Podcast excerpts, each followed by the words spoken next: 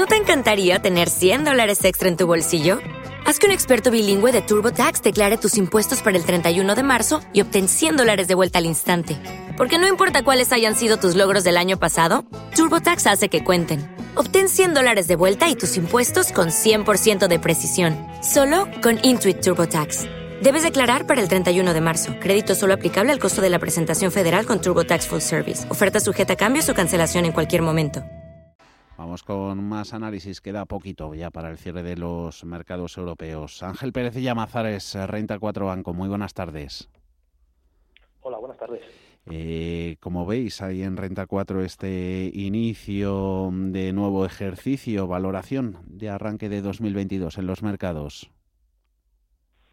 Sí, pues bueno, hemos visto una primera semana del año marcada por las actas de la FED, ¿no? que empiezan a hablar de una reducción de balance que según algunos miembros de, la Reserva Federal pues debería empezar a reducirse poco después de la primera subida de tipos que previsiblemente pues podría ser en marzo en, o en julio. ¿no? Esta, esta interpretación al final de retirada de estímulos creemos que más rápida de lo esperado pues ha impulsado las tires al alza con bastante fuerza en lo que llevamos de año, especialmente en Estados Unidos, pero también con traslado a Europa. Entonces, este entorno está impulsando a sectores value, como puede ser eh, la banca, aunque también a sectores cíclicos, eh, pues como el acero, petróleo, y sí está lastrando a aquellos sectores que están más, más vinculados a, tipos. Entonces, sin embargo, creemos que esta interpretación tan hawkish de, la, de las actas pues tendrá que ir aclarándose con la publicación de nuevos datos, como puede ser el IPC de, mañana, ¿no? que se espera que, que, siga acelerándose hasta niveles no vistos en los últimos 40 años y con declaraciones de sus miembros, como la de, de, Powell, que si queréis ahora podemos comentar brevemente.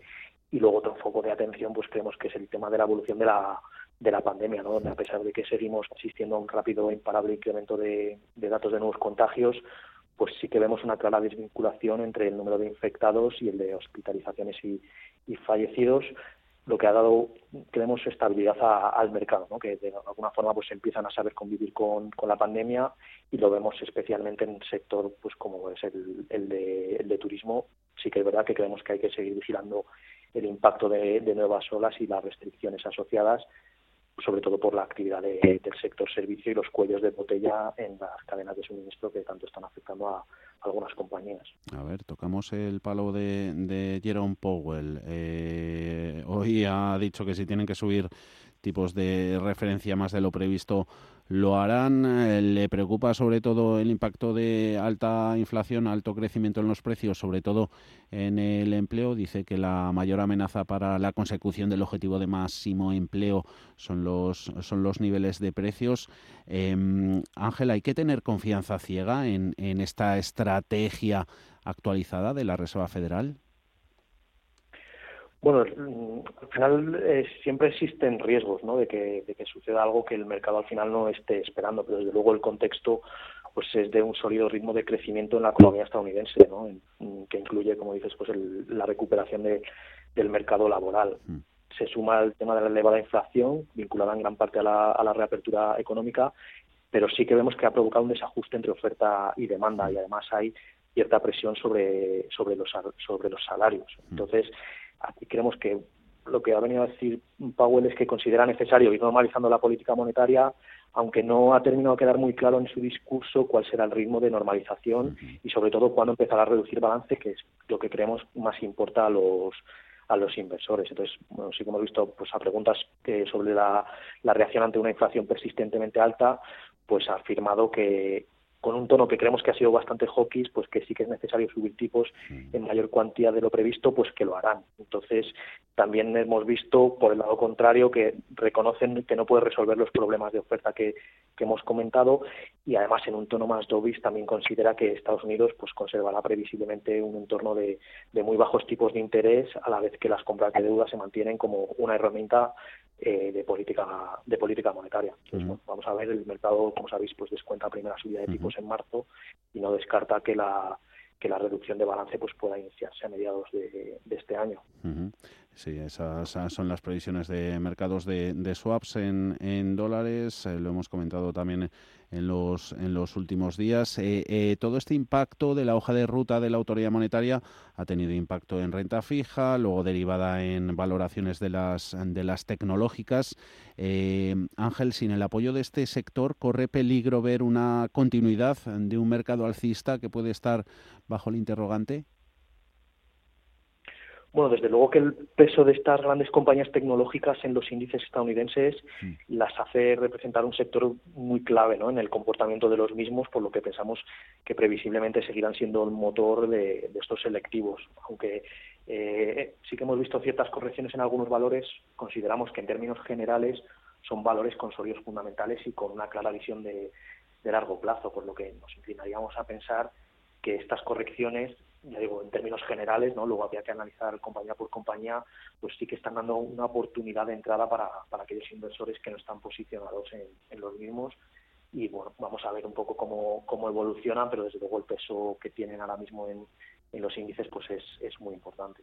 Comentabas la, la, importancia de la reducción del balance. Justo ahora está diciendo Powell que actualmente en el presente ese balance de, de la FED está muy, muy por encima de donde debería eh, estar. Más claro, agua. Eh, en todo este entorno, eh, ¿puede que cobre más, más importancia jugar la carta del, del dividendo de las empresas?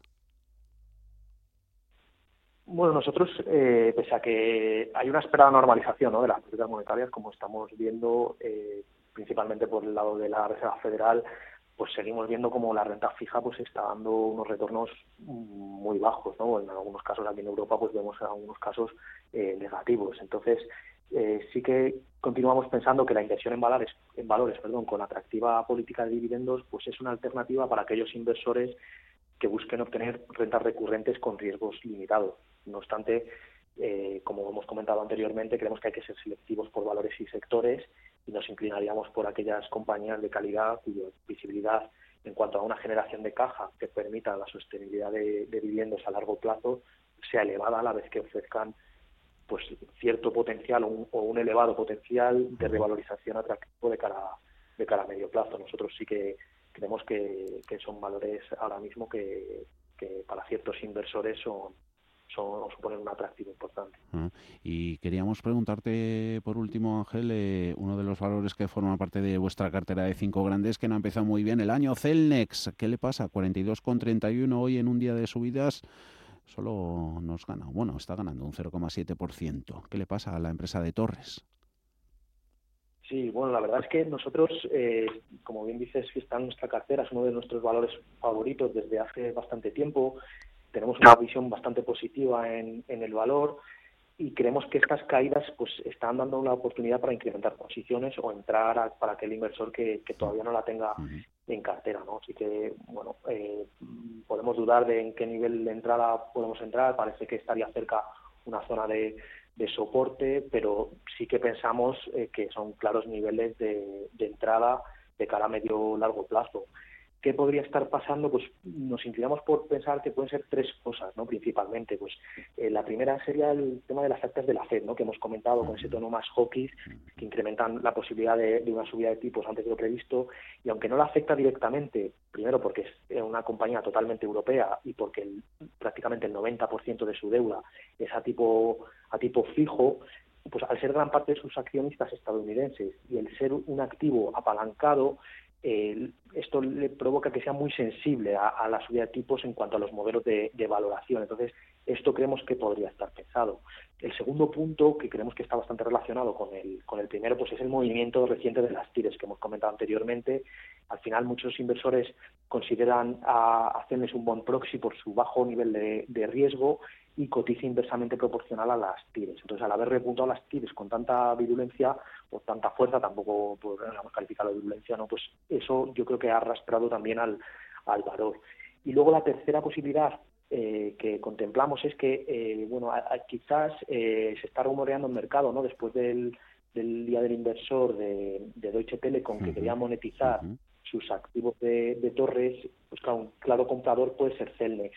Eh, aquí lo que pasa es que eh, las torres de Deutsche Telekom eh, es un, un importe bastante bastante grande, ¿no? Es un tamaño relativamente muy grande. Y sí que puede ser una operación en función de cuál sea finalmente la, la, misma, pues sí que podría ser transformacional para la compañía y aunque tiene liquidez suficiente para realizar otras operaciones de menor calado, esta, al ser de un tamaño tan elevado, pues quizás pudiese llevar a tener que realizar algún tipo de ampliación y es quizás mm. lo que puedan estar descontando algunos inversores. Mm. Pero bueno, esto es una posibilidad que no sabemos hasta qué punto pues puede ser puede ser así no pero pero bueno eh, creemos que estas tres cosas están están pesando al valor no obstante ya digo creo que es una oportunidad sin duda para para que el inversor que quiera posicionarse en el valor de cara al, a medio y largo plazo. Que los otros cuatro valores de, la cartera de cinco grandes eran,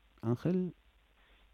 Eh, tenemos Arcelor, tenemos eh, Banco Santander, tenemos IAG y el cuarto valor. Eh, ¿Era Repsol, puede ser o no? No. Repsol, exacto. eso es. Eso es. Ángel Pérez Llamazares, Renta 4. Muchísimas gracias, un placer, como siempre. Gracias a vosotros. Un abrazo, chao.